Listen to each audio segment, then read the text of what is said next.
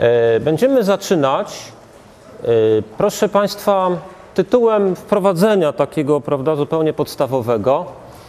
E, Jak się nazywam, Państwo wiecie chyba, tak? Jestem pracownikiem tej szkoły. Wiele lat pracowałem także najpierw w liceum Rejtana, potem w liceum na Bednarskiej. Mm, Zachowuję tam cały czas takie ścisłe kontakty na tej Bednarskiej. I nasze zajęcia, tak jak Państwo się już pewnie zorientowali po zeszłorocznym doświadczeniu, jest tu zresztą na sali minimum trzy osoby, których ja twarze rozpoznaję, które również w zeszłym roku tutaj przychodziły. E, Widocznie były w klasie drugiej, domyślam się. Druga wersja nie zdałem matury, ale to nie przyjmujemy tej wersji. W każdym razie, e, proszę Państwa, e, jak się zorientowaliście zapewne, rzecz polega na tym, że przygotowujemy dla Was tutaj no, różne cykle. Będę mówił o tym cyklu z WOS-u, prawda? Ten cykl z historii to jest osobna sprawa. Mm, Natomiast ten cykl z WOS-u w całości prowadzę ja.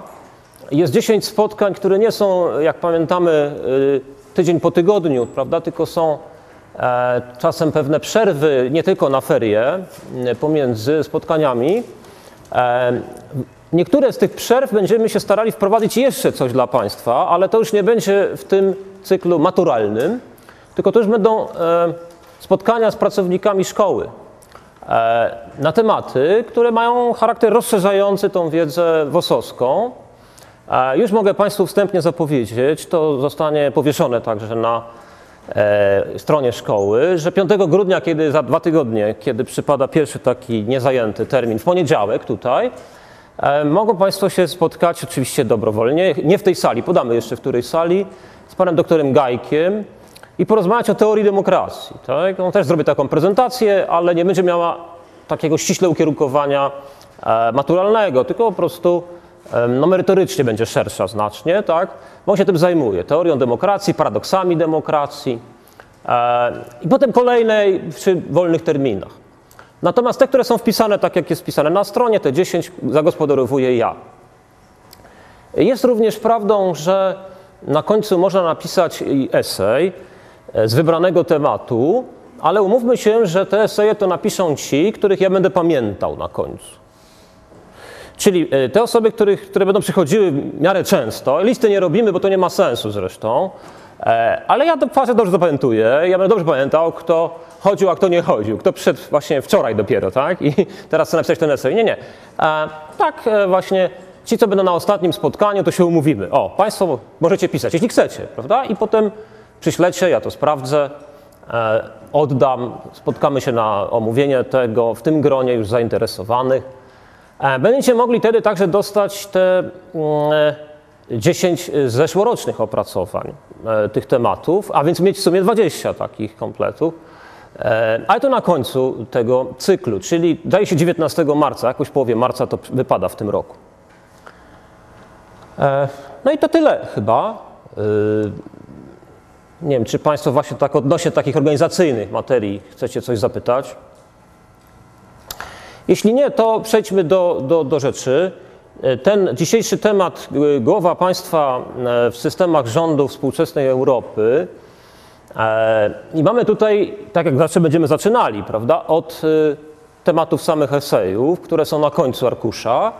Mamy dwa tematy. Pierwszy temat, tak jak zostało podane sumiennie, pochodzi z tegorocznej matury. Prawda? Tak on brzmiał ten pierwszy temat. Scharakteryzuj tryb wyboru i kompetencje prezydenta Rzeczypospolitej oraz ocen jego pozycję ustrojową, odnosząc się do modeli prezydentury we współczesnych państwach demokratycznych w systemie prezydenckim, parlamentarno-prezydenckim, parlamentarno-gabinetowym. E, Drugi temat odnosił się do e, e, polskiej, pa- państwa prawa w Polsce, tak? to inna tematyka.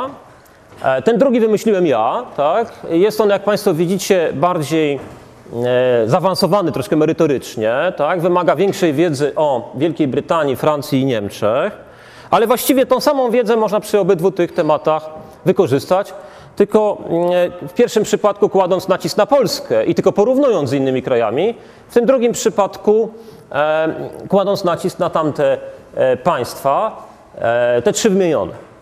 E, Zaznaczam też, że te eseje zostały skonstruowane, znaczy te tematy esejów zostały skonstruowane w sposób taki, jaki, jak się wydaje, podkreślam, jak się wydaje, Centralna Komisja Egzaminacyjna formułuje tematy od ostat... mniej więcej w ostatnie 3 lata. To znaczy, nie widzimy ostatnio, żeby konstruowano tematy z WOS-u w sposób, że tak go nazwę złośliwie, aptekarski, jak było wcześniej. A mianowicie, wymień pięć y, przyczyn, cztery powody i trzy y, normy i jeszcze dwa y, pomysły. Tak? tak były skonstruowane te tematy, żeby można potem było łatwo skonstruować model, prawda? Za każdą przyczynę jeden punkt, za każdy tam następstwo dwa punkty, tak? I tak dalej. Nie, od trzech lat mniej więcej, i tak właśnie też w roku bieżącym, CKE konstruuje tematy w taki sposób, że trudno się domyśleć, jak oni naliczają elementy w tym modelu, kiedy sprawdzają, prawda? E, to jest, proszę Państwa, dobrze, że oni tak te tematy konstruują. To pozwala na, że tak powiem, szersze wypowiedzenie się, nie takie ścisłe trzymanie się punkt po punkcie prawda, tego modelu przez piszącego, tylko szersze wypowiedzenie się przez niego co on ma do powiedzenia w tym temacie. Dobrze, idziemy na początek naszego y, arkusza, który jest jak zwykle trochę obszerny, a nawet zbyt obszerny na półtorej godziny, więc musimy y, dziarsko przez niego przemierzać. Na początek, proszę Państwa, y, w tym, bo jest zawsze pięć takich części tak, tego arkusza, tak to dzielę. Pierwszy punkt, pierwsza część brzmi Republiki i monarchię, typologię systemów rządów. Niestety zapomniałem wziąć wskaźnika takiego elektronicznego, więc trochę jesteśmy w kłopocie, ale od następnego razu on będzie. Otóż, proszę Państwa, mamy tutaj, proszę zobaczyć, e, taki mm, e, schemat, który pokazuje typologię państw według różnych kryteriów. Nie będą nas tutaj wszystkie te mm, kryteria interesowały. E, może ja zacznę od tego, bo piszę, że widzę, że niektórzy nerwowo notują. Państwo dostaniecie to na, własną, na, waszą pocztę. E, ja to jutro przesyłam do sekretariatu, a, a z sekretariatu Kolegium Civitas idzie to do was. W związku z tym w całości ten materiał dostaniecie. Jest sens notatki robić, jeżeli ktoś yy, prawda, yy, chce własne jakieś myśli, prawda, czy własne rozumienie tego, o czym jest mowa, rejestrować, ale nie ma potrzeby yy, zapisywać wszystkiego. Otóż mamy do czynienia tutaj z takim schematem, na którym widzimy, że według kilku kryteriów prawda, można państwa typologizować. Nas interesują tylko dwa kryteria. Znaczy, pierwsze to kryterium po lewej, zasady organizacji aparatu państwowego, prawda? I y, tam y, poniżej dwa takie szczegółowsze kryteria, charakter głowy państwa, relacje między organami państwowymi, czyli systemy polityczne. Tak? Te pozostałe kryteria y, na razie nas nie interesują, do tego może wrócimy przy innych arkuszach w kolejnych naszych spotkaniach. E, I teraz e,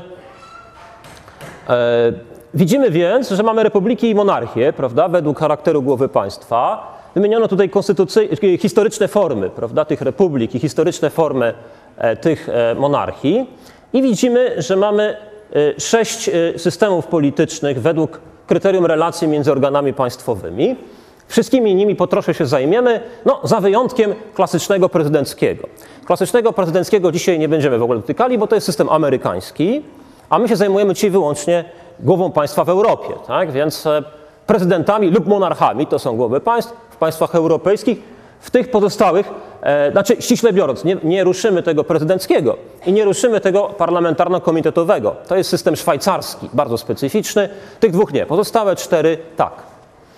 No i jest takie pytanie na rozgrzewkę. Może ktoś z Państwa, to pytanie pierwsze widzicie, prawda? Może ktoś z Państwa jest gotów odpowiedzieć na nie, a, a przynajmniej na części jego, żeby wymienić po jednym przykładzie z wiedzy pozasiodłowej, prawda? Więc wyczytać się niczego nie da. E, monarchii absolutnej w Europie w XVII-XVIII wieku. Bardzo proszę.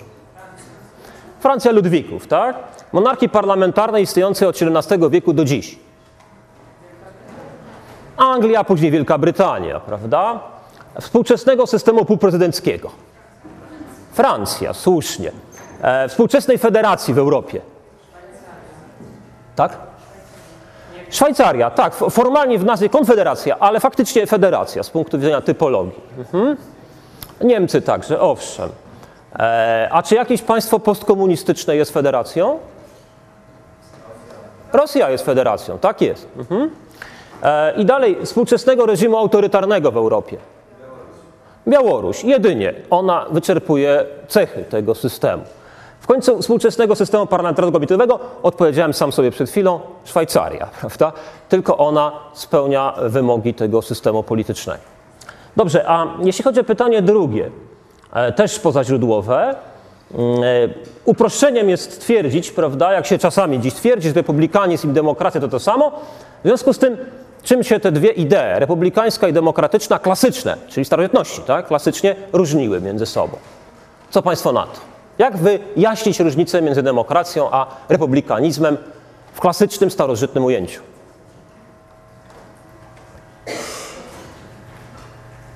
No, demokracja pochodzi z tradycji greckiej, prawda? Republikanizm z jakiej? Rzymskiej, prawda? Czy e, demokracja ateńska i ustrój Rzymu republikańskiego jest taki sam? Część z Państwa zdaje historię, prawda? Na maturze. No nie jest taki sam, prawda? To znaczy mamy do czynienia z demokracją w Atenach i mamy do czynienia z ustrojem mieszanym w Rzymie, tak? Czyli z takim ustrojem, w którym były elementy i demokracji i tak zwanej arystokracji, używając typologii Arystotelesa. Były elementy demokracji, arystokracji, a nawet monarchii, e, a więc władzy jednostki, e, zmieszane ze sobą, a więc nie są to te same ustroje. To po pierwsze, prawda? Jest różnica ustrojowa, ale jest także inna różnica. Idea republikańska e, znaczy coś innego, y, wziąwszy pod uwagę historię Rzymu, niż idea demokratyczna, wziąwszy pod uwagę historię Aten. Mianowicie to Rzym wykazał, że umie zbudować imperium, a Atańczycy nie umieli zbudować imperium. Mieli związek morski, prawda, on się potem rozleciał w wojnach z innymi Grekami, nie stworzyli trwałego państwa, które się rozwija terytorialnie. Rzymianie stworzyli, przetrwało, prawda, e, no, jak, zależy jak liczyć, ale jakieś około 7-8 stuleci. Znaczy idea republikańska to jest także idea państwa, które potrafi podbijać, ale też asymilować, politycznie asymilować.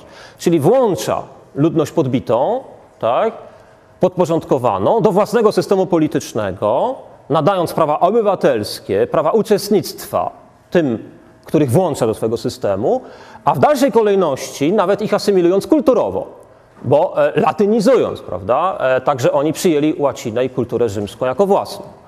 Jest to więc e, e, idea takiego państwa nieustannie rozwijającego się terytorialnie, ekspansywnie, ale traktującego podporządkowane ludy prawda, w sposób e, otwarty, tak, włączający do własnego systemu politycznego. To jest bardzo istotne, proszę zauważyć, w Stanach Zjednoczonych są dwie partie polityczne. I jedna się nazywa republikańska, a druga się nazywa demokratyczna, prawda? Dokładnie tak się nazywają i ta republikańska nawiązuje jak najbardziej nie tylko do tradycji ustroju rzymskiego, ale także do, tego, do tej tradycji tej właśnie ekspansywnej formy państwa tak, rzymskiego, e, która dzisiaj się przejawia w amerykańskiej polityce zagranicznej, ta e, idea republikańska. Także to są dość tradycje istotne i nośne do dzisiaj. Ale to jest pobocze tematu. My E, tutaj z tego zapamiętujemy, że mamy dwa kryteria, prawda, zasad organizacji aparatu państwowego i tak one tutaj nam wyglądają. Następnie druga kwestia. E, mamy już ściślej typologię systemów rządów. E, I proszę Państwa, tutaj taka notacja po prawej stronie na górze, prawda, że tabelę w tym źródle B trzeba czytać w, w, w połączeniu z tymi, tą tabelą na poprzedniej stronie, w źródle A. Dlatego, że tutaj nam przedstawiono e, typologię, e, w której podzielono systemy, poli, systemy rządów, tak?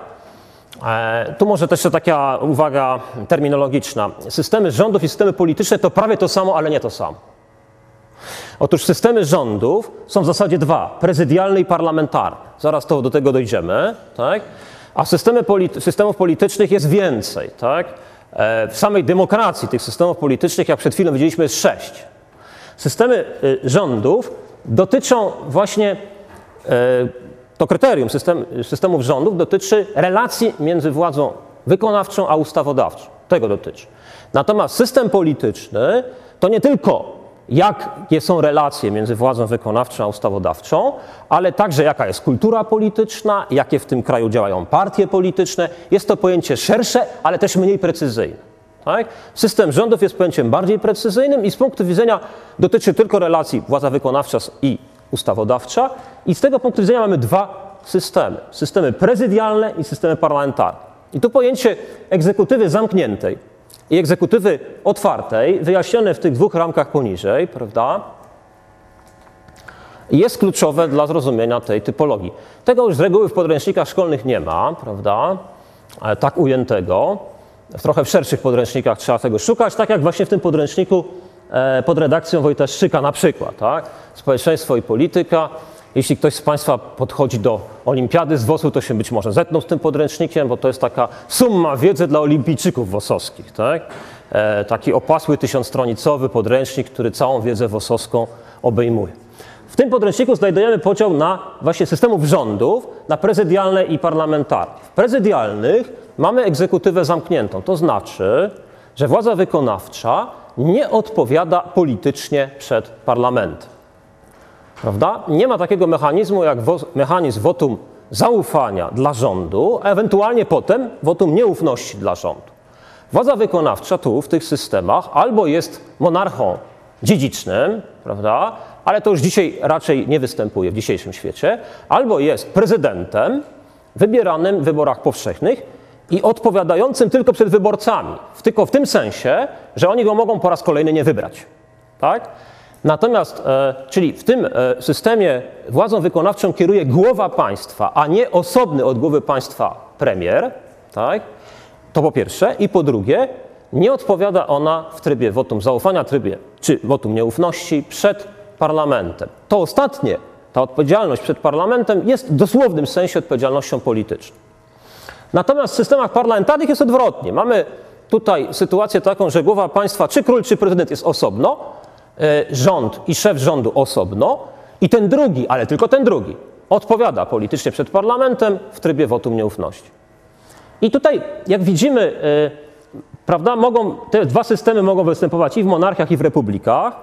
I widzimy także, że e, są pewne formy historyczne, właśnie jak ten, e, na przykład to, ta, ta druga Rzesza niemiecka, tak? to cesarstwo niemieckie.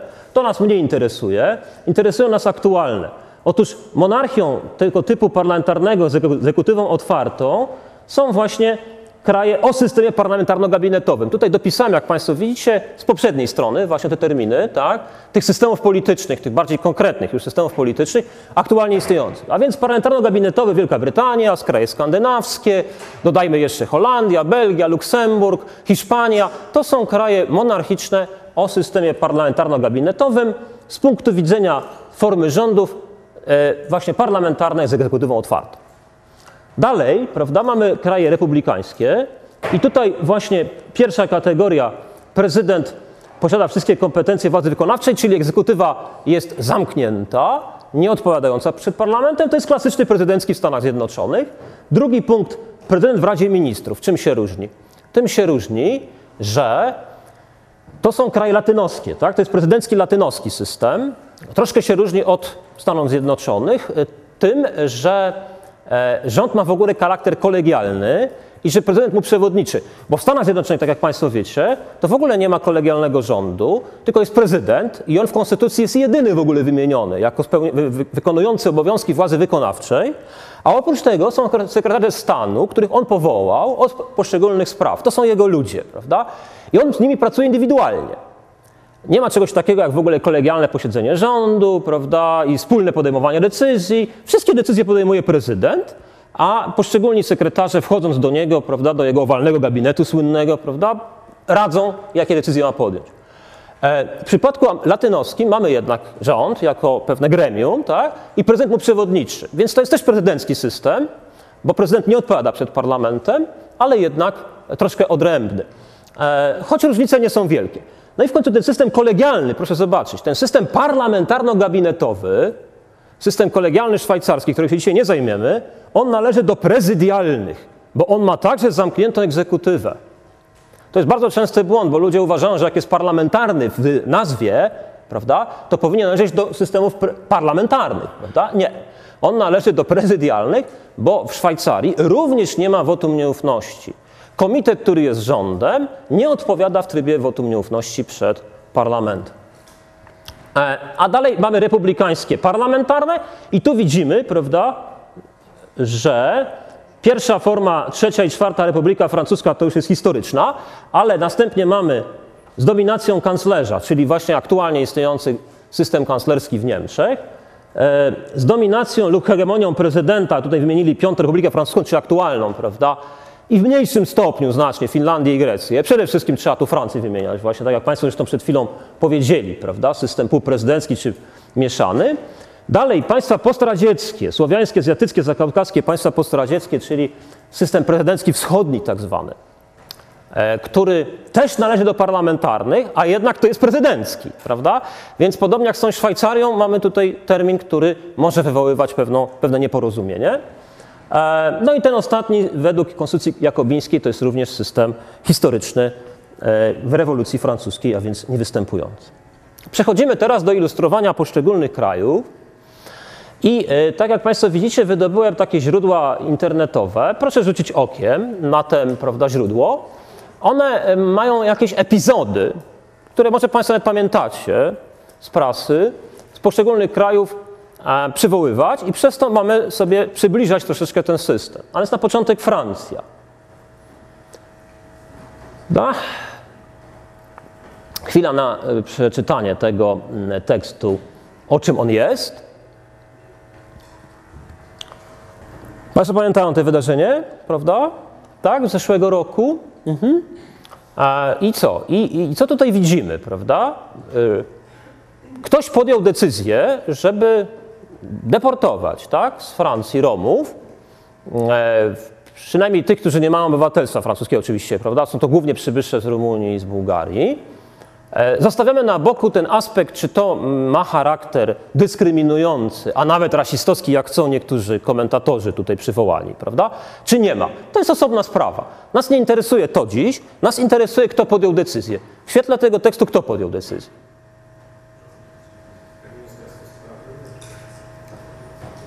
Czy na pewno? Tak? No proszę zobaczyć, tam jest powiedziane, prawda, że wypowiada się tak, minister spraw wewnętrznych tam Hortfoe, tak, on się wypowiada, ale na specjalnej konferencji w tej sprawie zorganizowanej przez prezydenta Sarkoziego.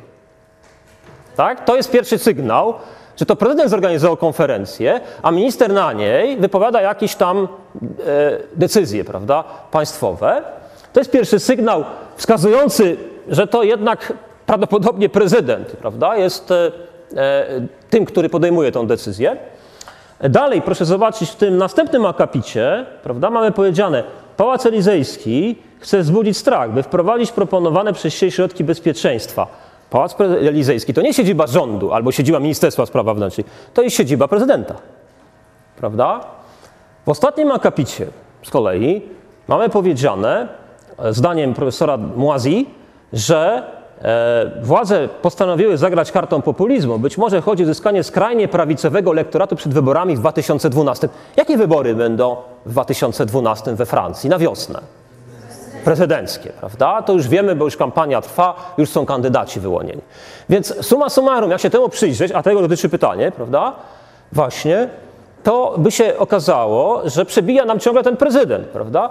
E, chcę tu Państwu pokazać, że we Francji mamy do czynienia z sytuacją, w której to prezydent podejmuje zdecydowaną większość decyzji państwowych, e, natomiast ministrowie je firmują. Bo to nie prezydent to ogłasza, proszę zobaczyć, prawda? To ogłasza minister spraw wewnętrznych. To jest taka dość wygodna e, pozycja dla prezydenta, bo on właściwie decyduje i wszyscy komentatorzy o nim mówią w gruncie rzeczy, o jego wybory, o jego reelekcję chodzi i tak dalej a ogłasza minister spraw wewnętrznych. On wykona tę no, brzydką robotę, prawda? On będzie w sumie krytykowany za to, jeżeli policja nadużyje siły na przykład przy okazji tego, bo to są jego podwładni, prawda? Ale decyzja jest prezydenta.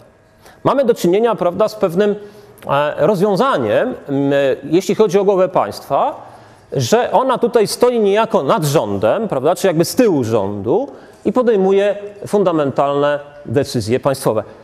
Porównując z Polską, prawda, bo tutaj sugerowałem w tym pytaniu to, czy Państwo sobie tak wyobrażają, prawda, że mm, na przykład Donald Tusk postanawia, że teraz nowa kampania walki z kibolstwem. O, zaostrzamy prawo i będziemy tam prawda, e, nie wiem, no, kontrolowali ściślej przy wejściu na stadiony. I co? I to jest konferencja w Pałacu Namiestnik Prezydenckim, prawda? Prezydent, Komorowski ją zwołuje i przychodzi minister, w tej chwili kto jest ministrem spraw wewnętrznych a propos? Jacek Cichocki, tak, nowy minister. I co? I on razem z prezydentem Komorowskim, tak, w Pałacu Prezydenckim. No nie, prawda? To w ogóle nie ma związku z prezydentem wszystko. To jest praktyka codziennego rządzenia. To wszystko w Polsce, w polskim systemie należy do rządu, a nie do prezydenta.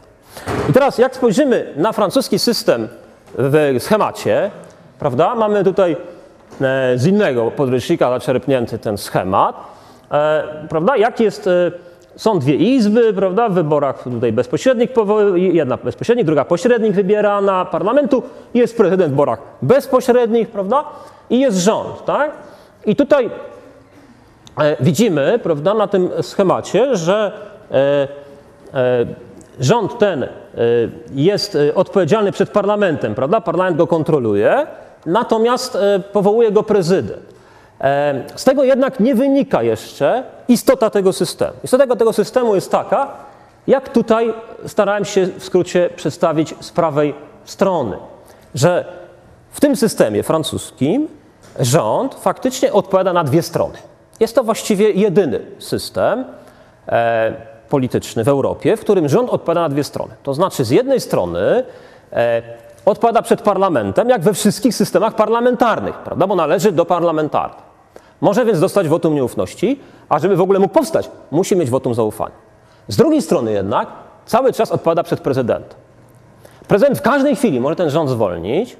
E, co więcej, istnieje instytucja Rady Gabinetowej i tą instytucję należy porównywać z Polską.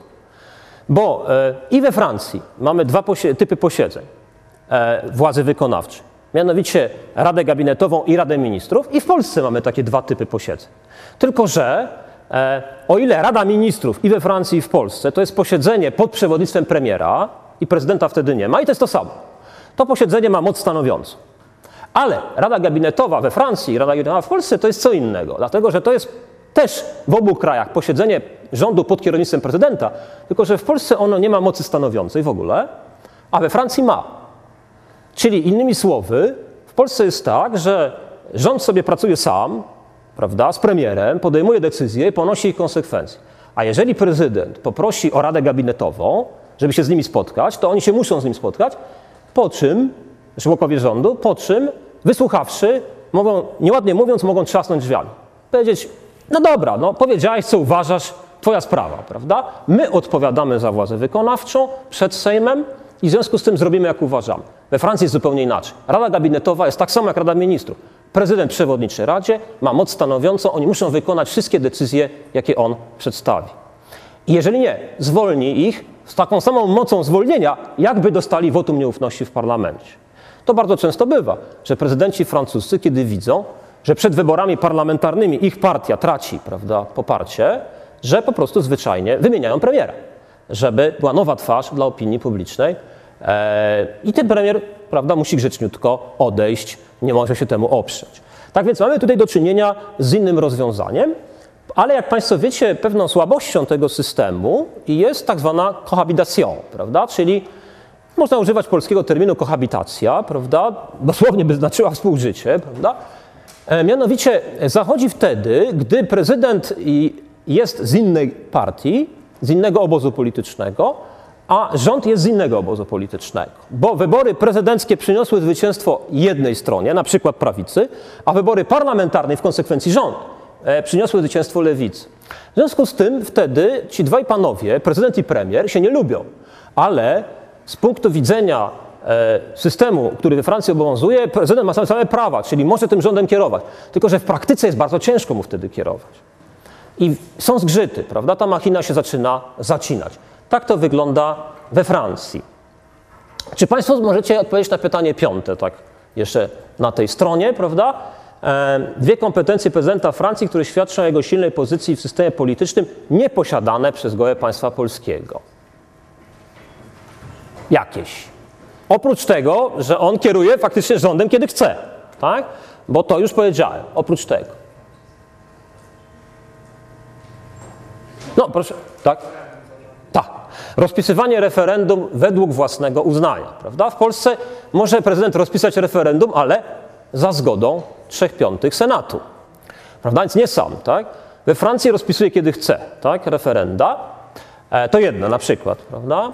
Drugie bardzo ważne uprawnienie, którego nie ma prezydent w Polsce i z reguły prezydenci nie mają, to jest wprowadzenie samodzielnie, wprowadzanie stanu wyjątkowego we Francji. W Polsce, w innych krajach to się odbywa z reguły na wniosek premiera prezydent wprowadza, tak? Czyli e, inicjatywa musi być od premiera, a prezydent wtedy może wprowadzić stan wyjątkowy. We Francji sam go może wprowadzać i co ciekawe, artykuł w Konstytucji o stanie wyjątkowym nie ma ograniczenia czasowego, czyli nie wiadomo na ile, na ile uważa, że jest potrzebny. Tak? To jest olbrzymia władza.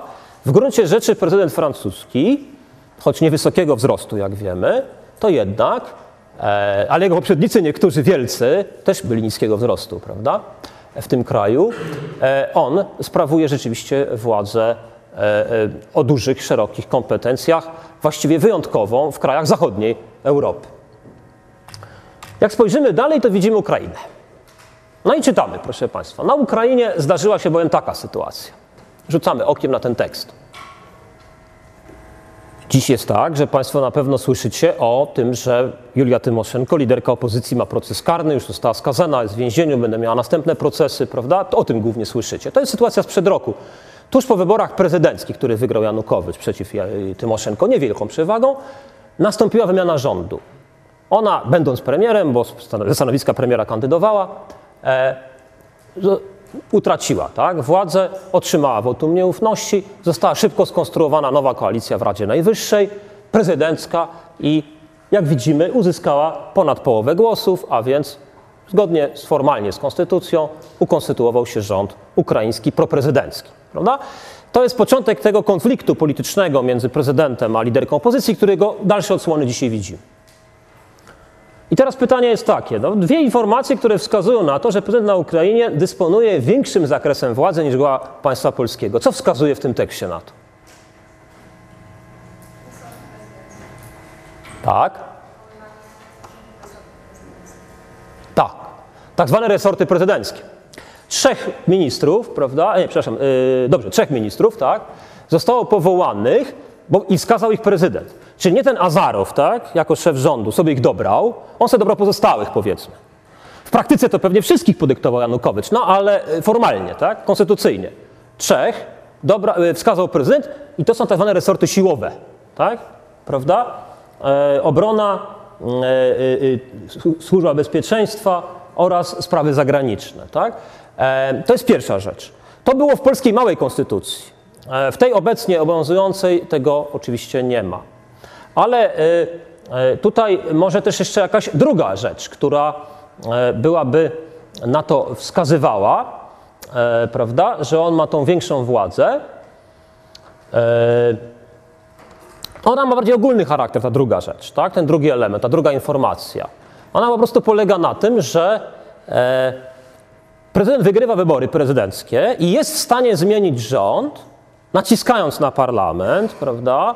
jak Państwo widzicie, wyciągając część z partii opozycyjnej, z partii Tymoszenko, żeby głosowali za rządem, prawda? To są nieformalne metody, niekonstytucyjne, znaczy nieprzewidziane konstytucją, może tak, nie są łamaniem konstytucji, tak? ale są nieprzewidziane konstytucją, nieformalne metody, które pod naciskiem prezydenckim powodują powstanie nowej większości i w konsekwencji ta nowa większość głosuje przeciwko staremu rządowi, za nowym rządem. Prezydent dysponuje także własnym rządem prawda, w kraju e, i e, cała władza wykonawcza i jego i rządu są w rękach jednego obozu politycznego. Prawda? To on, od niego pochodzi w istocie wola, jaki będzie rząd w tym kraju, e, przy czym wszystko to robi się tak, aby było formalnie zgodnie z konstytucją, prawda? zachowaniem litery konstytucyjnej. I dalej, proszę Państwa, bierzemy właśnie, bo ta Ukraina przybliża nas do kwestii system prezydencki wschodni, tak? który tam się pojawił prawda, w tej typologii. E, przeczytajmy teraz ten fragment na górze, bo on został zaczerpnięty także z tej matury właśnie, który jest ten temat, jeden z naszych tematów. E, gdzie też z podręcznika Wojtaszczyka zaczerpnęli i dali do matury taki fragment. Wy y, na tejże maturze zadali właśnie dokładnie to pytanie, pytanie siódme, prawda? E, na czym polega funkcjonująca w klasycznym systemie prezydenckim sfera zamkniętej egzekutywy? No my już wiemy, prawda? Tak? Że prezydent nie odpowiada przed parlamentem, prawda? A jest szefem władzy wykonawczej. E, tu jest inaczej, bo to jest system należący do parlamentarnych. Ten rząd tego Azarowa, wcześniej Tymoszenko, odpowiada przed parlamentem, ale o wiele bardziej odpowiada przed prezydentem, się okazuje. Tak? I faktycznie to prezydent przeprowadza jego stworzenie w parlamencie. E, ten tekst pokazuje, że w tych krajach poradzieckich, w tak zwanym systemie prezydenckim wschodnim, funkcjonują różne elementy demokracji parlamentarnej i systemów parlamentarnych, tylko że one są obracane w niwecz. A, czyli tak, e, dajmy na to, e, ten prezydent jest e, procedura parlamentarnego wotum nieufności, prawda? Prezydent, e, czy parlament może uchwalić wotum nieufności rządowi, ale jeśli to zrobi, to e, prezydent wtedy może rozwiązać parlament. No to proszę Państwa, jaki parlament zagłosuje za wotum nieufności przeciwko rządowi, jak wie, że za chwilę zostanie rozwiązany i parlamentarzyści stracą diety, prawda? Trudno sobie wyobrazić taki parlament. Tak rzeczywiście jest w Rosji. Tak rzeczywiście jest w Rosji. Istnieje możliwość kontroli rządu przez parlament, tylko co z tego, kiedy E, przeciwdziałanie prezydenta, tak, jego kompetencje przeciwdziałające są takie, że parlament nie korzysta z tego prawa. Tak to rzeczywiście wygląda. Ale mój komentarz tutaj na dole, mój własny, a Ukrainą zajmuje się osobiście o wiele bardziej, e, e, pewnie niż ci autorzy nawet tego podręcznika, jest taki, że to na Ukrainie jednak tak do końca nie jest. Tak jest na, w Rosji, Białorusi, tak jest e, w krajach środkowoazjatyckich, południowego Kaukazu, czyli różnych poradzieckich. A na Ukrainie jednak tak nie jest, bo proszę Państwa, jest to pewne uproszczenie. Od pomarańczowej rewolucji Ukraina parokrotnie już zmieniała swój ustrój, e, miota się, można powiedzieć, między prezydenckim, właśnie wschodnim wariantem, takim jak rosyjski, a jednak parlamentarno-gabinetowym, takim jak w Europie. E, jest to silna opozycja w parlamencie, ona próbuje nie pozwolić na to, żeby prezydent w pełni tą swoją władzę skoncentrował. E, w przypadku ukraińskim w tej chwili Julia Tymoszenko, to jest rzeczywiście symboliczny, ale taki główny, że tak powiem, e, element tej barykady, tak? która próbuje obronić e, system polityczny Ukrainy przed tym, żeby stał się właśnie taki, jak oni to opisują. Prawda? Czyli taki, w którym niby są wszystkie te zasady związane z parlamentaryzmem, a faktycznie władza prezydencka jest niemal nieograniczona. Spójrzmy teraz na ten schemat już ukraińskiego systemu politycznego. A musiałem pewne poprawki ręcznie robić, bo były już nieaktualne niektóre informacje, ale w każdym razie w tym stanie rzeczy on jest aktualny. I teraz, proszę Państwa, tutaj zobaczcie, że w tym systemie on jest trochę podobny do francuskiego. Bo zauważcie, prawda? w istocie jest tak, że prezydent, że rząd odpada na dwie strony i przed Radą Najwyższą musi być przez nią powołany, może być przez nią odwołany, tak jak przed chwilą widzieliśmy w tym poprzednim tekście źródłowym, ale faktycznie to prezydent przeprowadza jego stworzenie i też go, jak chce, to go odwoła, prawda? E, wymieni, prawda? Tak jest e, podobnie jak we Francji. Co więcej, jest możliwa także ta cohabitation i tak było między innymi przez pewien czas rządów Juszczenki. Państwo jeszcze Juszczenkę pamiętają, prawda? E, tak, e, przez dwa lata, 2006-2007, z pięcioletniej kadencji prezydenckiej, pre, e, pięcioletniej kadencji prezydenckiej Juszczenki, była ta cohabitation, bo wybory parlamentarne wygrała Partia Regionów, czyli Partia Janukowycza i on był premierem. E, w bardzo ostrym konflikcie, prawda, bo byli to dwaj przywódcy dwóch rywalizujących e, obozów politycznych e, i w związku z tym no, mamy do czynienia z sytuacją, że tu jest wiele elementów podobnych tak, do Francji, tylko tyle, że kultura polityczna jest inna, system jest w ogóle nieustabilizowany, e, każdy kolejny prezydent próbuje go zmienić. Wcześniej był jeszcze Kuczma, potem Juszczenko, teraz Janukowicz. Każdy próbuje go zmienić w różne strony, przeważnie w kierunku właśnie tym prezydenckim wschodnim, szczególnie Janukowicz, a więc modelu rosyjskiego. Tak? E, na tym diagramie widzimy też, że pewne elementy tego prezydenta wzmacniają i to nawet bardziej niż we Francji. Tu jest taka strzałka, która prowadzi od niego do organów lokalnych, prawda? Organy lokalne, e, samorządowe, rządowe podlegają prezydentowi. To, to tego nie ma w ogóle w Europie. Żeby samorządowe zwłaszcza, tak? Podlegały prezydentowi. Nawet we Francji tego nie ma. E, to jest rzeczywiście element pewnej tradycji ustrojowej poradzieckiej jeszcze, który się tam ostał tak, na Ukrainie i e, który wzmacnia prezydenta.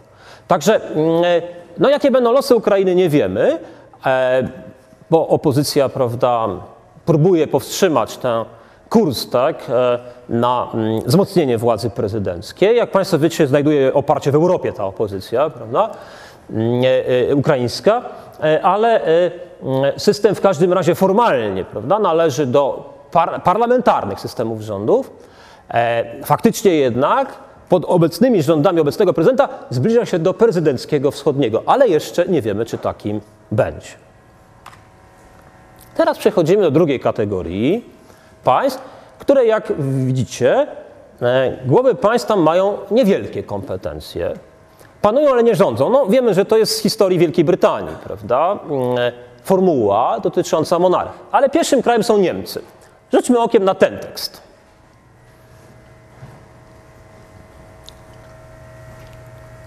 No czym to się różni od tego, co przed chwilą mówiliśmy o Ukrainie?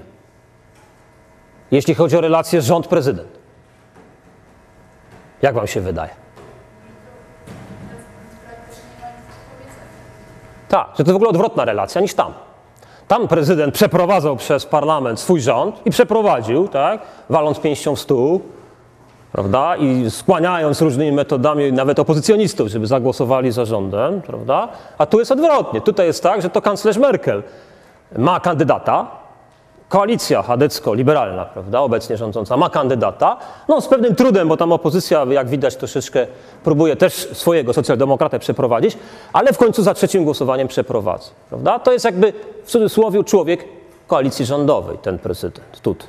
Zupełnie odwrotna sytuacja. Co więcej, e, zwróćcie uwagę na ostatni akapit. Poprzednik tego Christiana Wulfa, Horst Keller, ustąpił ze skutkiem natychmiastowym skutek y, kontrowersji wokół jego wypowiedzi, w której powiązał on udział niemieckich sił w misjach zagranicznych z potrzebą ochrony interesów gospodarczych Niemiec. Państwo słyszeli o tym w ogóle, żeby jakikolwiek prezydent podał się do dymisji przed końcem kadencji? Jakoś nie bardzo, prawda? E, I to jeszcze dlatego, że coś powiedział. Nie coś zrobił, że na przykład, prawda, okazało się, że łapówkę wziął, nie? Albo, no nie wiem, prawda, coś, coś zrobił. Nie, on tylko coś powiedział. Ten Christian, e, przepraszam, Horst Keller powiedział, miał jakąś taką wypowiedź, która chyba nie była nieprzemyślana, była, była przemyślana. Znaczy on powiedział, że skoro już mamy misje wojskowe, tak, Niemcy w nich uczestniczą, na przykład w Afganistanie czy gdzieś tam, tak, to w takim razie też i byłoby dobrze w tym kraju, żeby interesy ekonomiczne Niemiec były reprezentowane. Oczywiście zakrzyczała go jak sądzę, raczej ta lewicowa opinia publiczna, ale nie tylko, że przecież misję pełnimy nie dla korzyści, prawda, tylko ze względów humanitarnych, ze względu na e, no, potrzebę pokoju na świecie i tak dalej. Prawda? On tam próbował perswadować, że to jest również i jakaś okazja tak, dla korzyści gospodarki niemieckiej. I ponieważ go krytykowali, to on ustąpił. No Państwo sobie to wyobrażacie, że to jest w ogóle... W Polsce to jest możliwe? Nie wydaje mi się. Nie wydaje mi się, żeby jakikolwiek polityk polski, który zdobył mandat w powszechnych wyborach, pracowało na niego dziesiątki tysięcy ludzi, tak? Prawda? Kupę pieniędzy wydano, tak?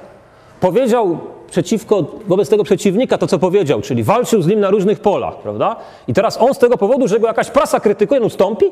No przecież to by kpina była w ogóle nawet yy, no, z samego urzędu nieomal, tak? Żeby z tego powodu ustępować.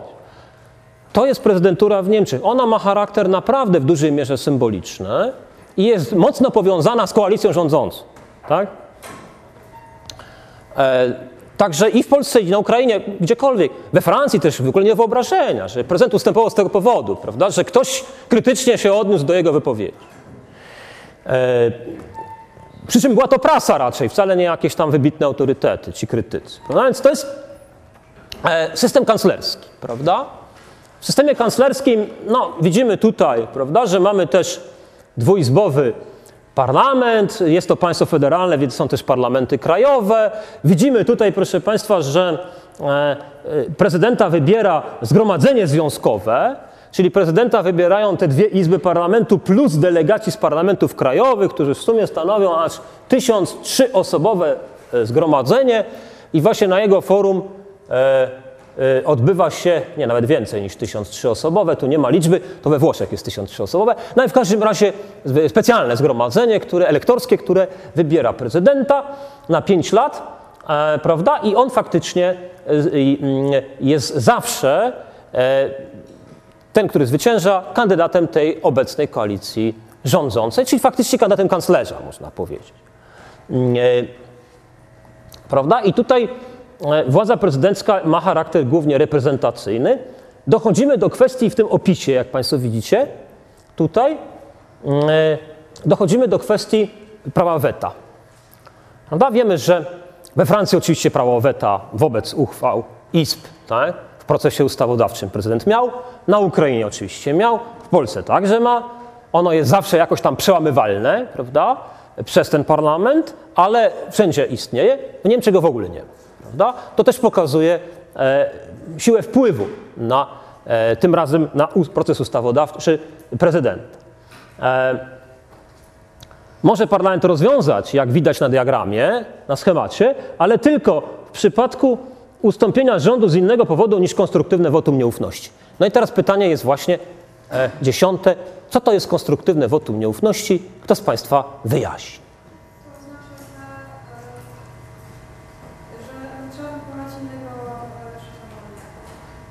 Jeszcze raz poproszę, bo...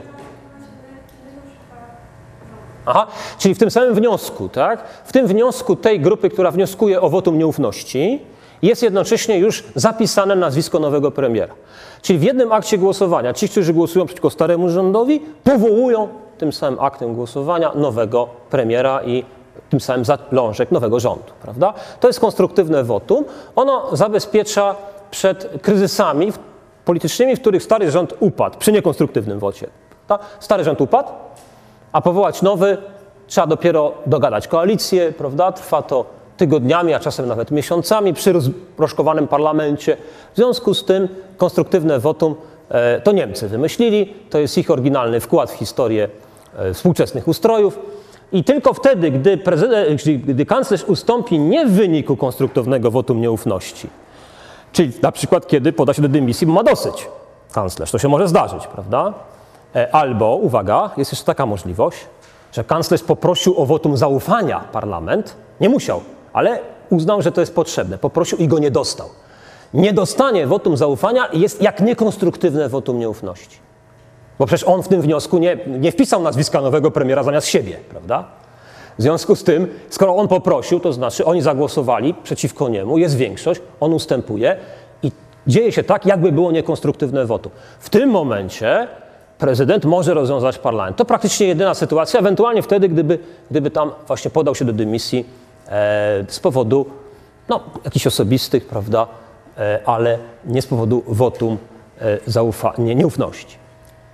E, Tak więc są to znikome możliwości oddziaływania na parlament. Ani weta nie ma, ani go właściwie normalnie rozwiązać nie może, tylko w bardzo szczególnych okolicznościach, rzadko spotykanych, e, prezydent.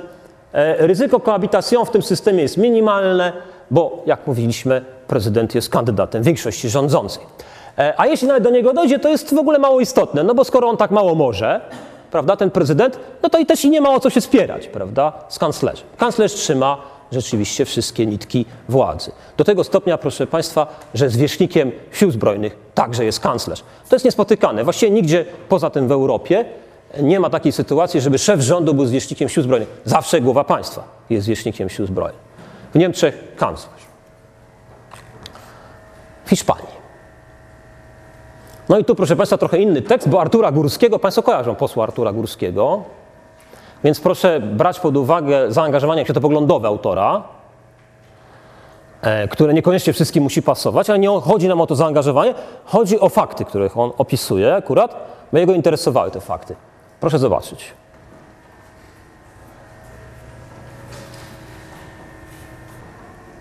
No mamy tutaj pewne wydarzenia przywołane, prawda, dotyczące liberalizacji ustawy, tak, antyaborcyjnej, z perspektywy krytyka, tak, konserwatysty, monarchisty, Górski jest monarchistą, tak, który oczywiście jest bardzo krytycznie nastawiony do lewicy.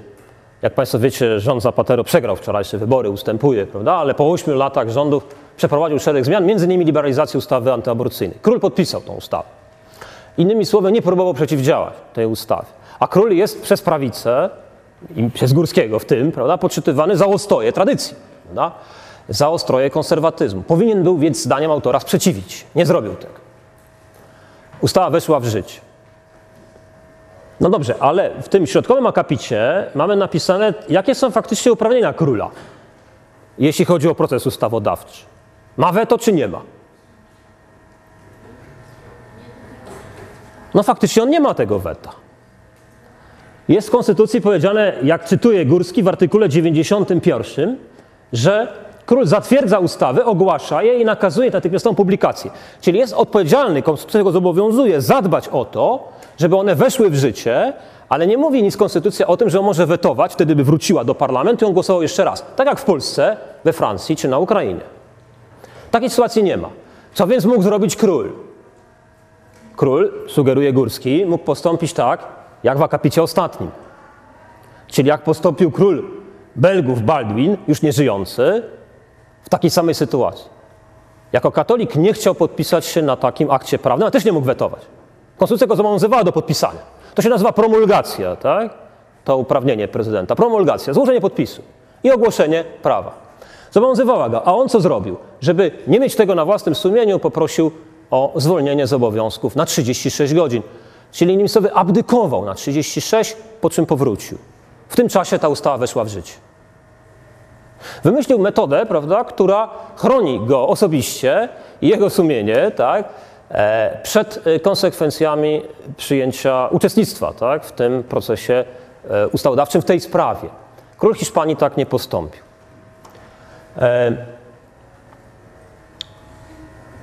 No pytanie, jakiego uprawnienia w tej dziedzinie, którym dysponuje go państwa polskiego, posiada władca Hiszpanii, no właśnie nie posiada prawa weta, prawda?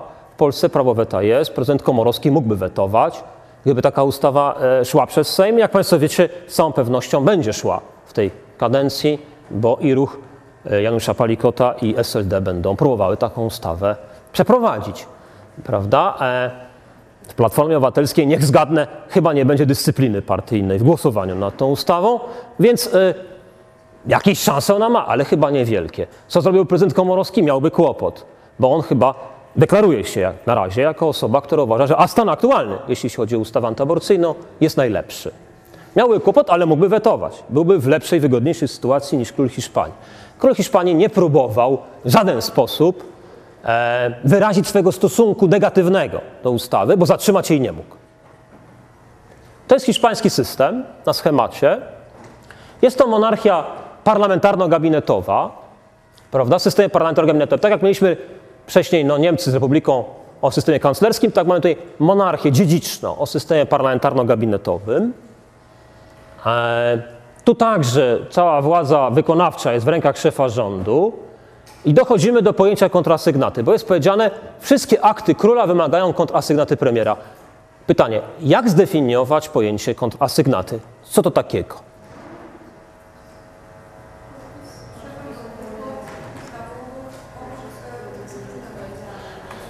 Tylko tyle, że y, niekoniecznie to jest zawsze szefa rządu, bo też może być jakiegoś ministra, tak, albo jakiegoś y, innego wysokiego przedstawiciela władzy państwowej. Po prostu najlepiej zdefiniować w ten sposób. Drugi podpis na dokumencie niezbędny dla wejścia go w życie, tak? Dla, na, uzyskania mocy prawnej przez niego. Tak? Drugi podpis na dokumencie, oprócz tego, który wydaje dokument, prawda? E, więc e, z reguły jest to podpis premiera na akcie prezydenckim albo na akcie monarchy. W Hiszpanii wszystkie akty króla wymagają kontrasygnaty, co oznacza, że on nic nie może bez, bez premiera, prawda? Również tak jak Państwo widzicie na diagramie, bo są dwie izby znów, prawda? E, w różny sposób powoływane, to sobie można poczytać, ale mamy do czynienia z rozwiązaniem izb przez monarchę, tylko że na wyłączny wniosek premiera. Czyli tak naprawdę to tylko z inicjatywy premiera i tylko w akcie, który król wyda, ale skąd asygnatą premiera, można te izby rozwiązać. A co znaczy, że to faktycznie premier tak, rozwiązuje izby, a nie król. Prawda? Tak to praktycznie działa. Czyli w Hiszpanii mamy sytuację, o której Hiszpanie mówią, burbonuje, ale nie rządzi, bo jest z tej słynnej dynastii. On doskonale jedzie na nartach, proszę Państwa, ma fantastyczne maniery, no, jest mocno po 70, prawda? Ale e, rzeczywiście cieszy się dużą popularnością e, w tym kraju. I y, też y, nie próbuje odgrywać właśnie roli tego tradycyjnego autorytetu moralnego, jak Górski mu sugerował, prawda? Tylko po prostu podpisuje, jeżeli taka jest wola parlamentu. E, innymi słowy, mamy do czynienia z e, sytuacją, e, no, co do podziału kompetencji między głową państwa a premierem, podobną jak w Niemczech w sumie, prawda? Ale jednak zupełnie innej tradycji. Jest to po pierwsze monarchia, prawda? Po drugie, e, tutaj e, e, nie ma państwa federalnego. W Niemczech jest federalne, prawda? To też ma znaczenie. Co jeszcze jednak upodabnia Niemcy i Hiszpanię? Otóż upodabnia, tu sobie odpowiem na jedno z dalszych pytań, ale niech już będzie, które sam postawiłem, konstruktywne wotum nieufności. Ono też w Hiszpanii jest. Hiszpanii przejęli je z Niemiec. Ale na koniec tej Hiszpanii pytanie, czy w Polsce także wszystkie akty głowy państwa wymagają kontrasygnaty członka rządu? Jak to jest? Nie. Na przykład jakie nie?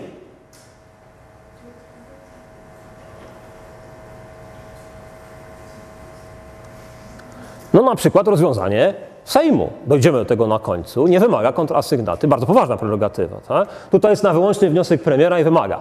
W Polsce nie. E, tylko tyle, że nie, e, ono jest w pewnych warunkach tylko możliwe. Tak? Nie wtedy, kiedy sobie życzy tego prezydent, tylko przy pewnych okolicznościach opisanych ściśle przez Konstytucję. Proszę Państwa, zwróćcie uwagę na to, w Konstytucji Rzeczypospolitej Polskiej jest rozdział prezydent, jest tam prawie 40 kompetencji bez kontrasygnaty niczyjej. Całkiem sporo. Całkiem sporo. Jak na system parlamentarno-gabinetowy. Całkiem sporo. Polski prezydent jest dość mocny, jak na system parlamentarno-gabinetowy. Oczywiście nie może się równać ani z francuskim, czy ukraińskim, czy amerykańskim, prawda? czy rosyjskim, ale jak na system parla- parlamentarno-gabinetowy jest to jeden z najmocniejszych prezydentów. I dalej, proszę Państwa, Wielka Brytania, czyli klasyka klasyki. No tutaj wybrałem trochę inny tekst, proszę rzucić okiem. Co to możemy powiedzieć o relacji między królową a premierem Cameronem? Na podstawie tego tekstu. Jaka to jest relacja? Czy to jest taka relacja właśnie raczej typu francuskiego, między głową państwa szefem rządu, czy to jest raczej relacja typu niemieckiego? Jaka to jest?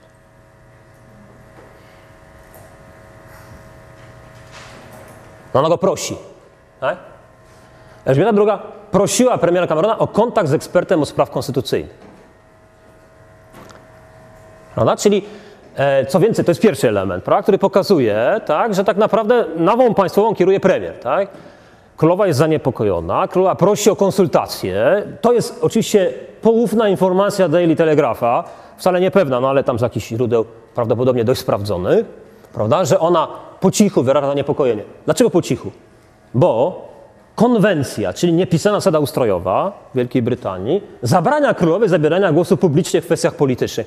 No proszę Państwa, czy to jest prezydent Sarkozy? Prawda? On nie dość, że się wypowiada, to jeszcze rządzi, prawda? Właściwie wszystkimi decyzjami władzy wykonawczej zawiaduje. E, to jest sytuacja taka, że cała władza jest w rękach premiera. E, Królowa jest dziedziczna, prawda? Królowa reprezentuje tą dynastię, e, która jest, jak Państwo wiecie, no, dziedzicem największego imperium w historii, prawda? W związku z tym ona jest zaniepokojona tym, że Szkoci mieliby się oderwać, prawda? Poufnie próbuje się czegoś dowiedzieć, prawda? Od premiera w ogóle, co premier robi, żeby temu przeciwdziałać, ale tylko dowiedzieć, ona nic więcej nie może. Ona nie może nawet tego skomentować publicznie. Z poufnych plotek się dowiadujemy, że ona się tym interesuje. Tak? Taka jest sytuacja Wielkiej Brytanii. Ja zadaję pytanie e, na końcu, prawda? Jaką rolę odgrywa króla brytyjska w części państw, które należą do wspólnoty brytyjskiej? Państwo kojarzą, Commonwealth, tak? 48 czy 49 państw. Z reguły małych, ale czasem tak wielkich jak Kanada albo Australia. Potęg nawet. Są w Commonwealthie. Dla części z nich, nie dla wszystkich, ale dla części z nich y, królowa brytyjska jest kim? Jest głową państwa. To jest osoba, która rządzi w dwudziestu kilku państwach, bo około połowy z członków wspólnoty brytyjskiej mają za głowę państwa. Nie mają republiki, prezydentury i tak dalej, mają ją po prostu Kanadyjczycy, Australijczycy i Nowozelandczycy na czele za głowę państwa. Tak samo jest w samej Wielkiej Brytanii oczywiście, a więc tak w Anglii, jak w Szkocji, jak w Irlandii, prawda, które stanowią jedno państwo, ale o autonomiach silnych, tak, szkockiej, północnoirlandzkiej i walijskiej. Więc ta osoba nominalnie ma olbrzymią władzę, jedną z największych na, na Ziemi, a wśród kobiet na pewno największą. Dwadzieścia kilka państw, tak? Dziesiątki milionów ludzi, to całkiem bogatych pod sobą, tak? Faktycznie jednak ona nie może powiedzieć niczego o sprawach politycznych i prosi premiera o konsultacje. Prawda?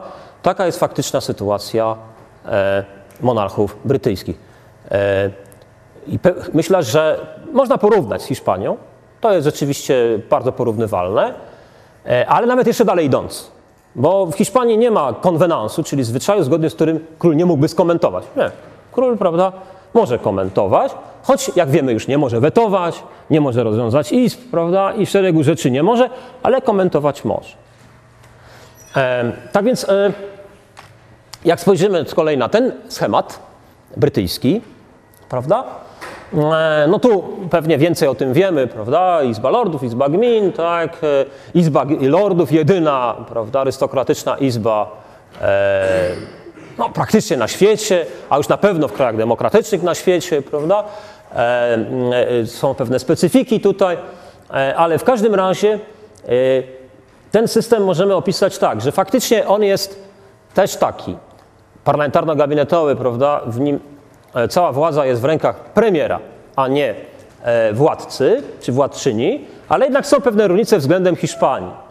Po pierwsze, zasady ustrojowe są regulowane przez ustawy, konwenanse i precedensy, a jednego aktu konstytucyjnego w ogóle nie ma. Jak Państwo wiecie, nie ma jednej konstytucji spisanej, prawda? Te y, konwenanse to zasady nie zapisane nigdzie, a jednak respektowane. Wyobraźcie sobie w Polsce, że coś nie jest zapisane nigdzie, a ma obowiązywać. No. Następnego dnia nie obowiązuje, prawda? E, Po prostu nie może się w ogóle ustalić coś takiego, prawda? Tam może. E, czy mogło? No, w toku dziejów. Precedensy, czy jak Państwo wiecie, orzeczenia sądowe, prawda? W systemie prawa e, anglosaskiego, prawda? E, Prawa konw- e, precedensowego właśnie, prawda? E, orzeczenie sądowe jest uważane za źródło prawa, a nie tylko odniesienie się do konkretnego przypadku osądzonego, tylko za źródło prawa dla następnych wyroków. Ale to osobna sprawa. E, W każdym razie są te specyficzne rzeczy, różniące od Hiszpanii. Następna sprawa właśnie to, że ona może, nie może się podać w sprawach politycznych, a inni monarchowie europejscy mogą i nikim tego nie broni. Nawet jeśli ich władza konstytucyjnie jest nie większa niż jej, tak, to jednak mogą to zdanie wypowiadać.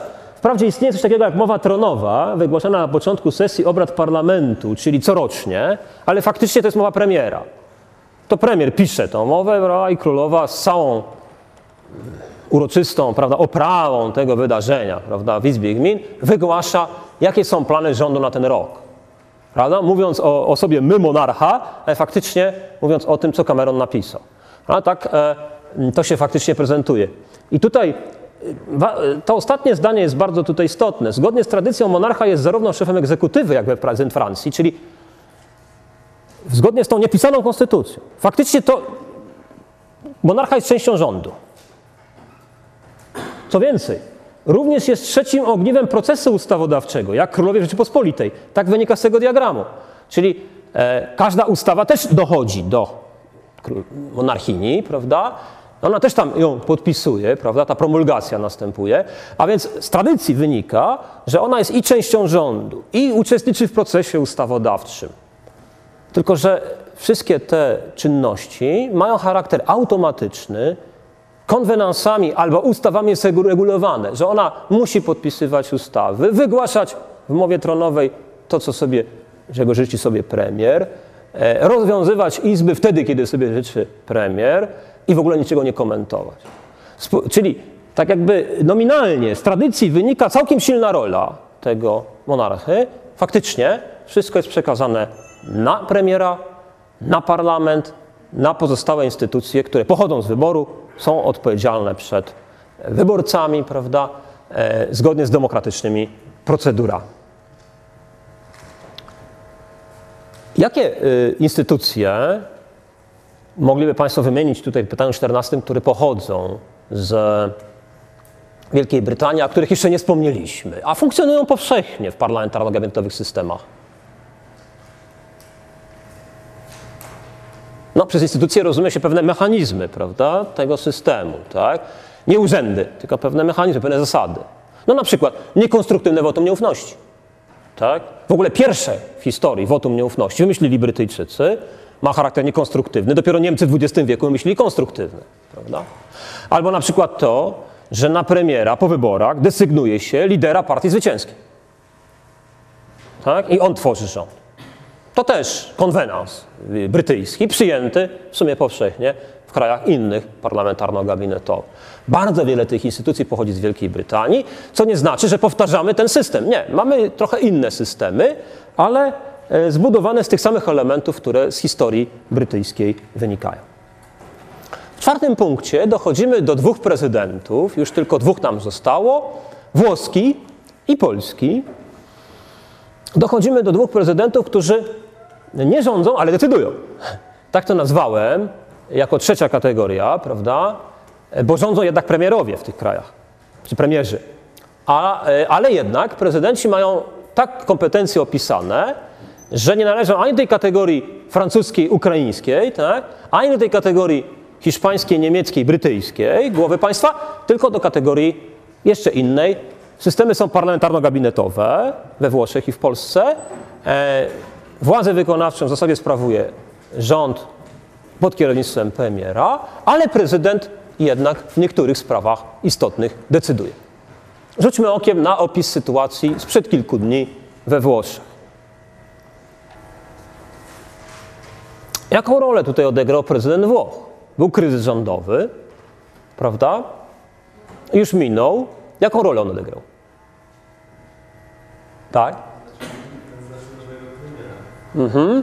Przeprowadził konsultacje, ocenił sytuację, z kogo można, jaki ten rząd można skleić, tak? kto go poprze. Musiał przeprowadzić rozmowy z głównymi liderami partii politycznych w izbach, prawda, i tak dalej. I zaproponował, że zrobimy rząd pod kierownictwem Montiego. Ten rząd jest wyjątkowym rządem, bo jest to rząd pozapartyjny. Jest to rząd, tak w Polsce się mówi o takim rządzie, rząd fachowców, tak? jest taka tradycja mm, e, językowa. E, no bo trzeba takiego rządu ekonomistów było, prawda? Ze względu na to, że kryzys, prawda, e, finansowy trzęsie w ogóle Europą śródziemnomorską, a w tym momencie zaczyna trząść Włochami.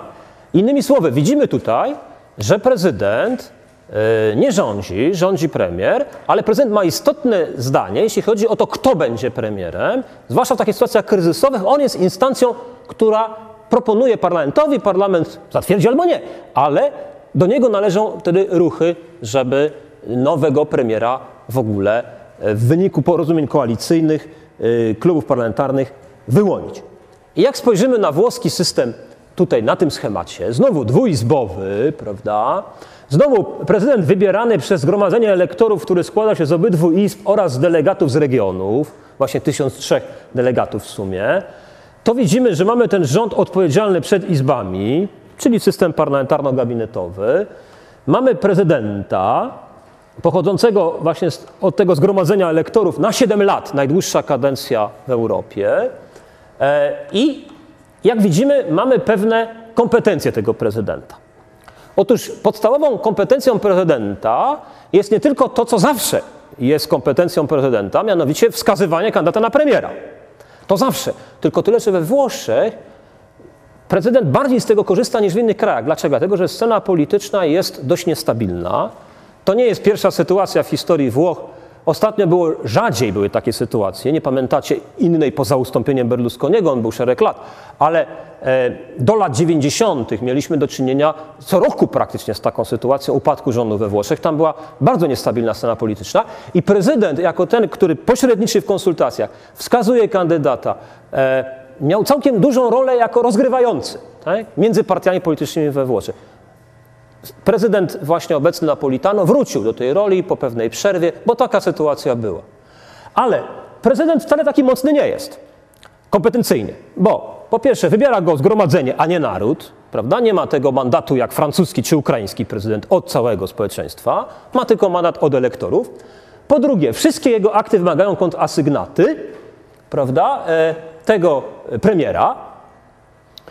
E, natomiast e, prawo weta wprawdzie ma, e, z tym, że no ono jest dość łatwo przełamywalne, dość niskim progiem w parlamencie, no niemniej ma prawo weta. E, I proszę Państwa, co tu jeszcze jest istotne, to to, e, że e, prezydent może rozwiązać jedną lub obydwie izby i nie jest związany wnioskiem rządu. Wprawdzie to wymaga kontrasygnaty, ale ją tu się traktuje jako formalną. Tak? Czyli z własnej inicjatywy może izby rozwiązać, jeśli uzna, że w tych izbach jest tak duży konflikt polityczny, że nowego rządu już się nie da wyłonić. Lepiej zrobić wybory przyspieszone, przedterminowe i dopiero w nowym parlamencie usiłować rząd skleić. W związku z tym, e, zwłaszcza ta prerogatywa ostatnia, możliwość rozwiązywania rządu z własnej inicjatywy, parlamentu z własnej inicjatywy jest bardzo istotną prerogatywą prezydentów włoskich, skądinąd niespecjalnie mocnych. E, prawda? O dość ograniczonych kompetencjach. Y, w każdym razie cała bieżąca władza wykonawcza jest w rękach premiera we Włoszech. Prawda? I takich sytuacji, jak widzieliśmy na początku, że Sarkozy wymyśla, wyrzucamy Romów, wy to wykonajcie, mówi do ministrów i oni, prawda, stają na baczność i wykonują, to w ogóle nie ma. Prawda? Słyszeliśmy ciągle o Berlusconim. O Napolitano w ogóle dowiedzieliśmy się, że jest. 86 lat ma człowiek swoją drogą. E, dopiero ostatnio. Ale okazało się, że to jest całkiem poważna rola w pewnych sytuacjach. Prawda? Ale przy okazji Państwa pytam, dlaczego Berlusconi był taki kontrowersyjny? Proszę wymienić dwa powody, dla których uważano, że to jest w ogóle wątpliwe, żeby ten człowiek mógł sprawować funkcję premiera, pomijając sprawy obyczajowe. Czyli nie, piszę, nie pytam Państwa bunga bunga, bo to nie, nie miejsce na to. E, to zresztą nie jest konstytucyjnie zakazane. Ani w kodeksie karnym nie jest zakazane, no, e, chyba że nie, nie, nieletnie uczestniczą, prawda? ale poza tym to nie jest zakazane. E, To jest kwestia obyczajów, prawda? Natomiast chodzi o to, co mogło być sprzeczne w ogóle z pojęciem konstytucyjnymi zasadami demokracji. A on jednak mimo tego e, mogło, powtarzam, bo to zależy jak interpretować, e, a on jednak mimo tego tą władzę premiera sprawował. Jakie sprawy tu trzeba wydobyć w tej krytyce Berlusconiego? No proszę Państwa, magnat telewizyjny posiadający główne telewizje prywatne w kraju, czyli mający jakiś olbrzymi atut w kampaniach wyborczych, czy on powinien być szefem rządu? Czy to nie jest naruszanie swobody równowagi mediów w debacie publicznej, prawda? To jedna sprawa. Druga sprawa, procesy korupcyjne, wlokące się cały czas za nim. E, Jeszcze ża- żaden nie zakończył się prawomocnym wyrokiem sądowym, w związku z tym on nie musiał oddać władzy, ale dzięki bardzo różnym kruczkom prawnym e, udawało się uniknąć zakończenia tych procesów. One się ciągle wlokły. Chodzi o korupcję oczywiście z czasów, kiedy jeszcze nie był premierem, tylko kierował tym swoim koncernem medialnym. Dochodzimy do Polski, gdzie widzimy, prawda, spór o krzesło. No to ostatni tekst z tych takich prasowych. Proszę rzucić okiem, bo sporo o krzesło może Państwo już nie pamiętacie. Dotyczy świętej pamięci prezydenta. No jak widzimy, prawda, szło o to, kto będzie reprezentował na szczytach Rady Europejskiej, prawda, czy prezydent, czy premier. Z konstytucji, no jest powiedziane tak w konstytucji. Trybunał się wypowiedział, prawda, bo właśnie to jest dla niego, żeby zinterpretować e, praca. E, w konstytucji jest powiedziane tak, to rząd prowadzi politykę zagraniczną państwa polskiego, ale jest powiedziane, prezydent współdziała z rządem. No to jak współdziała, no to prezydent Kaczyński uważał, że mo, przynajmniej obaj mogą pojechać. Albo może nawet on będzie przewodniczył delegacji, a nie premier, tak? na szczycie Rady Europejskiej. Więc e, to słowo współdziała jest trochę niejasne. Trybunał orzekł, że jednak to premier przewodniczy delegacji, bo on prowadzi politykę zagraniczną, ale nie może prezydentowi zabronić wyjazdu wraz ze sobą, prawda? Czyli nie, całkowicie nie odsunął prezydenta od polityki zagranicznej w tej interpretacji Trybunał, ale też i wskazał wyraźnie na pierwszeństwo premiera w prowadzeniu tej polityki. To był słynny spór, tak zwany spór o krzesło przy stole Rady Europejskiej w Brukseli czy w innym miejscu, gdzie się szczyty odbywają między prezydentem Kaczyńskim a premierem Tuskiem. Była to ostatnia cohabitation w historii III RP. Kiedy się zaczęła, kiedy się skończyła? Kiedy się zaczęła? W którym roku? W 2007, jak Platforma pierwszy raz wygrała wybory, prawda? Kiedy się skończyła? No wraz z katastrofą smoleńską, prawda? E, teraz nie mamy cohabitation, teraz mamy raj, prawda? w stosunkach między dużym pałacem i małym pałacem, jak to się żartobliwie mówi.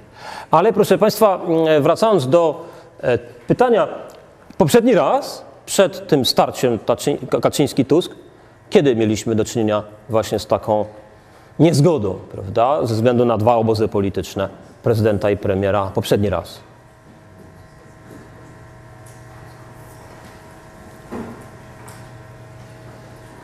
No? Słabo, słabo. Trzeba będzie te rządy trzeciej RP sobie powtórzyć, prawda? I prezydentów takoż. Obaj żyją i są bardzo ważnymi politykami. Premier Buzek, przewodniczący Parlamentu Europejskiego w tej chwili, tak? 97-2001, cała kadencja 4 lata, przywódca prawicy wtedy, tak? Prezydent Kwaśniewski, tak? Przywódca lewicy. To też była cohabitation, ale bez specjalnych zgrzytów w porównaniu z tą między Tuskiem a Kaczyńskim. Ta była całkiem zgrzytliwa. Em, Tu niestety trochę nie wyszło, bo są strzałki, ale niewidoczne do końca. To jest schemat polskich władz, troszeczkę bardziej rozbudowany.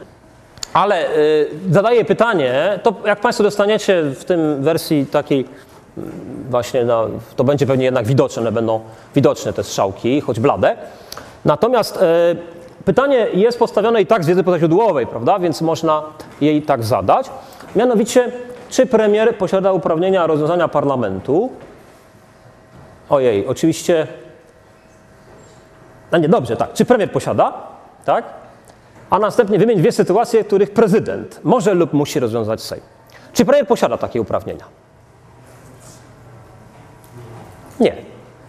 Nie. E, to jest decyzja prezydenta. Czyli takiej sytuacji jak w Hiszpanii, Wielkiej Brytanii, prawda, gdzie z inicjatywy premiera głowa państwa tak, rozwiązywała, e, nie ma w Polsce. Natomiast e, prezydent, są dwie sytuacje, konstytucja mówi wyraźnie, że w jednej musi, w jednej może. Jakie to sytuacje?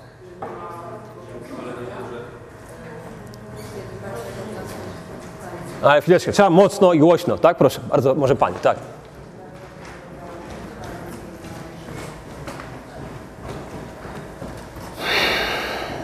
Poszli i teraz mogę słuchać, przepraszam. Tak? Jeszcze raz. Śmiało.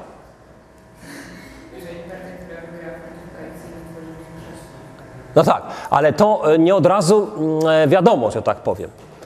To są tak zwane trzy kroki, tak? Kto o tych trzech krokach może? Trzy kroki Państwo powinni sobie powtórzyć.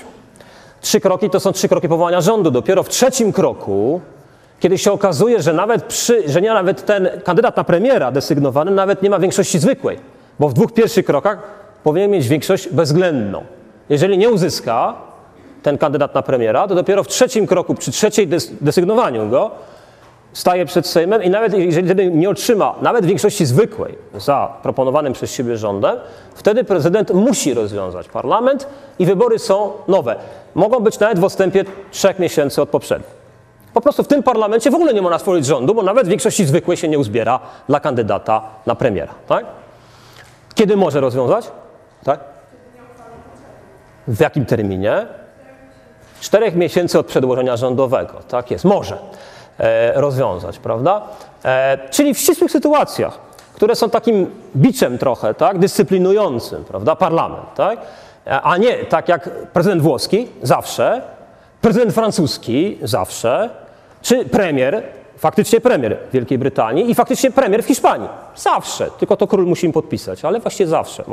W Polsce prezydent w dwóch tylko sytuacjach. I ostatnia rzecz, proszę Państwa, to właśnie też z tej matury, co proponuje nam tutaj profesor Winczorek, e, autor tekstu, komentując właśnie polski ustrój konstytucyjny. Jakie zmiany? Proszę rzucić okiem jeszcze na ten fragment. Czyli w istocie co on tu proponuje, ten Winczorek?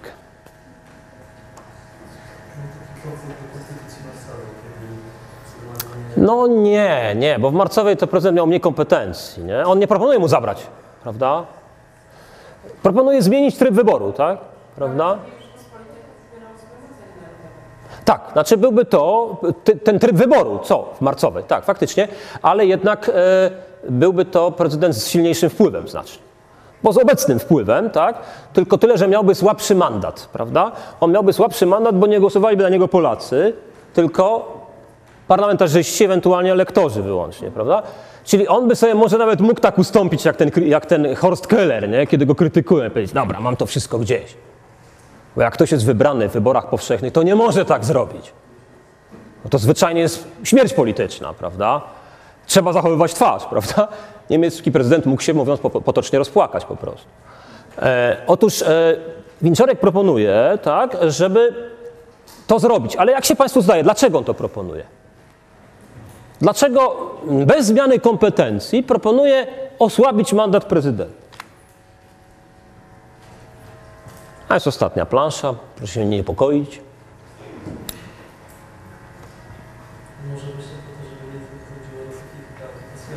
Tak, prawda? To znaczy jemu chyba chodzi o to, żeby y, uniknąć tych sytuacji jak między, tak? Świętej pamięci Kaczyńskim a Tuskiem, e, bo jego, on tak sądzi. To te ambicje prezydenta brały się w dużej mierze z tego, że on pochodzi z wyborów powszechnych. Czyli ma właśnie poczucie silnego mandatu. Ale kompetencje nie są na tyle silne, żeby on tego premiera zastępował niejako. Prawda? Konstytucja opisuje premiera jako wykona, wykonującego przede wszystkim władzę wykonawczą, prezydenta e, też opisuje jako część władzy wykonawczej, ale w konkretach e, on tych kompetencji ma e, wykonawczych już bardzo niewiele. E, jak mówiłem, nie jest to prezydent malowany, bo cały szereg jego aktów nie wymaga kontrasygnaty, prawda? może rozwiązywać w pewnych sytuacjach parlament. Pewne rzeczy może wetować ustawy, pewne rzeczy może, ale może rzeczywiście profesor, profesor Winczorek ma rację, byłoby lepiej, gdyby ten prezydent nie myślał o sobie w kategoriach mnie Polacy powierzyli jakąś misję. Prawda? E, Bo to rzeczywiście wtedy skłania go do konfliktu z premierem. E, I tylko taką zmianę on tu proponuje. Ta zmiana, jak widzicie, nie jest akceptowana przez e, opinię publiczną. Prawda? E, Byłaby więc trudna do przełknięcia, z czego zresztą autor tekstu zdawał sobie sprawę. Tak doszliśmy do tych tematów. No i teraz Państwo widzicie, prawda, że w tym pierwszym, przy takiej ilości źródeł, oczywiście jest ich ze cztery razy więcej niż w maturze, i, i jak Państwo widzicie, ja bardziej tłumaczę niż domagam się od Państwa wiedzy pamięciowej, prawda, to oczywiście ten temat byłoby go łatwo napisać, ten pierwszy, prawda. No, z wyjątkiem tego, że nie macie wiedzy o systemie prezydenckim amerykańskim z tego arkusza. To byście musieli mieć ją już pamięciową, tak? Prawda? Poza tym byłaby ona w pełni. W drugim, drugim przypadku, no też, bo jak są te schematy Wielkiej Brytanii, Niemiec, Francji, prawda? E, No, to też można by było napisać, choć nie wszystko ze schematów wynika, prawda? Trochę by trzeba było też wiedzieć poza tym. Szczególnie tutaj jeszcze na koniec zwrócę uwagę, w tym drugim temacie rozważ wady i zalety tych rozwiązań ustrojowych pod kątem spójności i ciągłości władzy wykonawczej w tych trzech państwach. E, prawda? Mamy do czynienia z Wielką Brytanią, Francją i Niemcami, z parlamentarno-gabinetową monarchią, z półprezydenckim systemem w Republice Francuskiej, z kanclerskim w Republice Niemieckiej. I teraz z punktu widzenia spójności i ciągłości władzy wykonawczej. Spójności, czyli właśnie prezydent premier, prawda? Czy głowa państwa premier, tak? Czy jest sytuacja konfliktowa wpisana w system, czy nie? We Francji jest. W Wielkiej Brytanii w ogóle nie, bo jak ona nic nie może mówić, no to jaki konflikt, nie? W Niemczech, jak on się może rozpłakać, to też nie ma konfliktu, no. Najwyżej popłaczę temu kanclerzowi, no. Trochę. No sorry, bo rzeczywiście ten Keller tak wszystkich zaskoczył. Nikt tego jeszcze nie zrobił, żeby z powodu krytyki prasowej rzucić to wszystko. Naprawdę, to wyjątkowa sytuacja. Więc e, trochę przesadzam, ale, ale y, y, y, rzeczywiście to pokazuje, że to są jednak ludzie od reprezentacji, tak, a nie od rzeczywistej władzy. Więc tu nie ma problemu spójności. We Francji jest problem spójności. Tak, widzieliśmy go. Teraz problem ciągłości, prawda, tutaj też można rozważać. Prawda? E, I tutaj trzeba by pisać wtedy, co ile są wybory, prawda, w tych krajach, jak często zmienia się władza po wyborach, czyli jak często się zdarza, że wygrywa dotychczasowy premier, a jak często nie, prawda? To już jest wiedza, której nie było w arkuszu. To by też trzeba było tutaj trochę uwzględnić. Bo sytuacji takich, jak mamy obecnie w Polsce, że premier urzędujący wygrał wybory, prawda? No tam to się zdarza oczywiście, częściej niż w Polsce, w Polsce pierwszy raz, prawda? Mamy prawo być z tego dumni. E, w każdym razie y, E, No, tu pewna wiedza także o scenie politycznej i partyjnej byłaby potrzebna, jeśli chodzi o tą ciągłość władzy wykonawczej, prawda? W tym temacie. Także też trochę wiedzy poza arkuszem. Czy Państwo mieliby jeszcze jakieś pytania? Dzisiaj. Nie. Dobrze, to proszę oczekiwać tego, że materiał do Państwa przyjdzie i zapraszam za tydzień, a za dwa tygodnie na spotkanie specjalne. Dziękuję bardzo.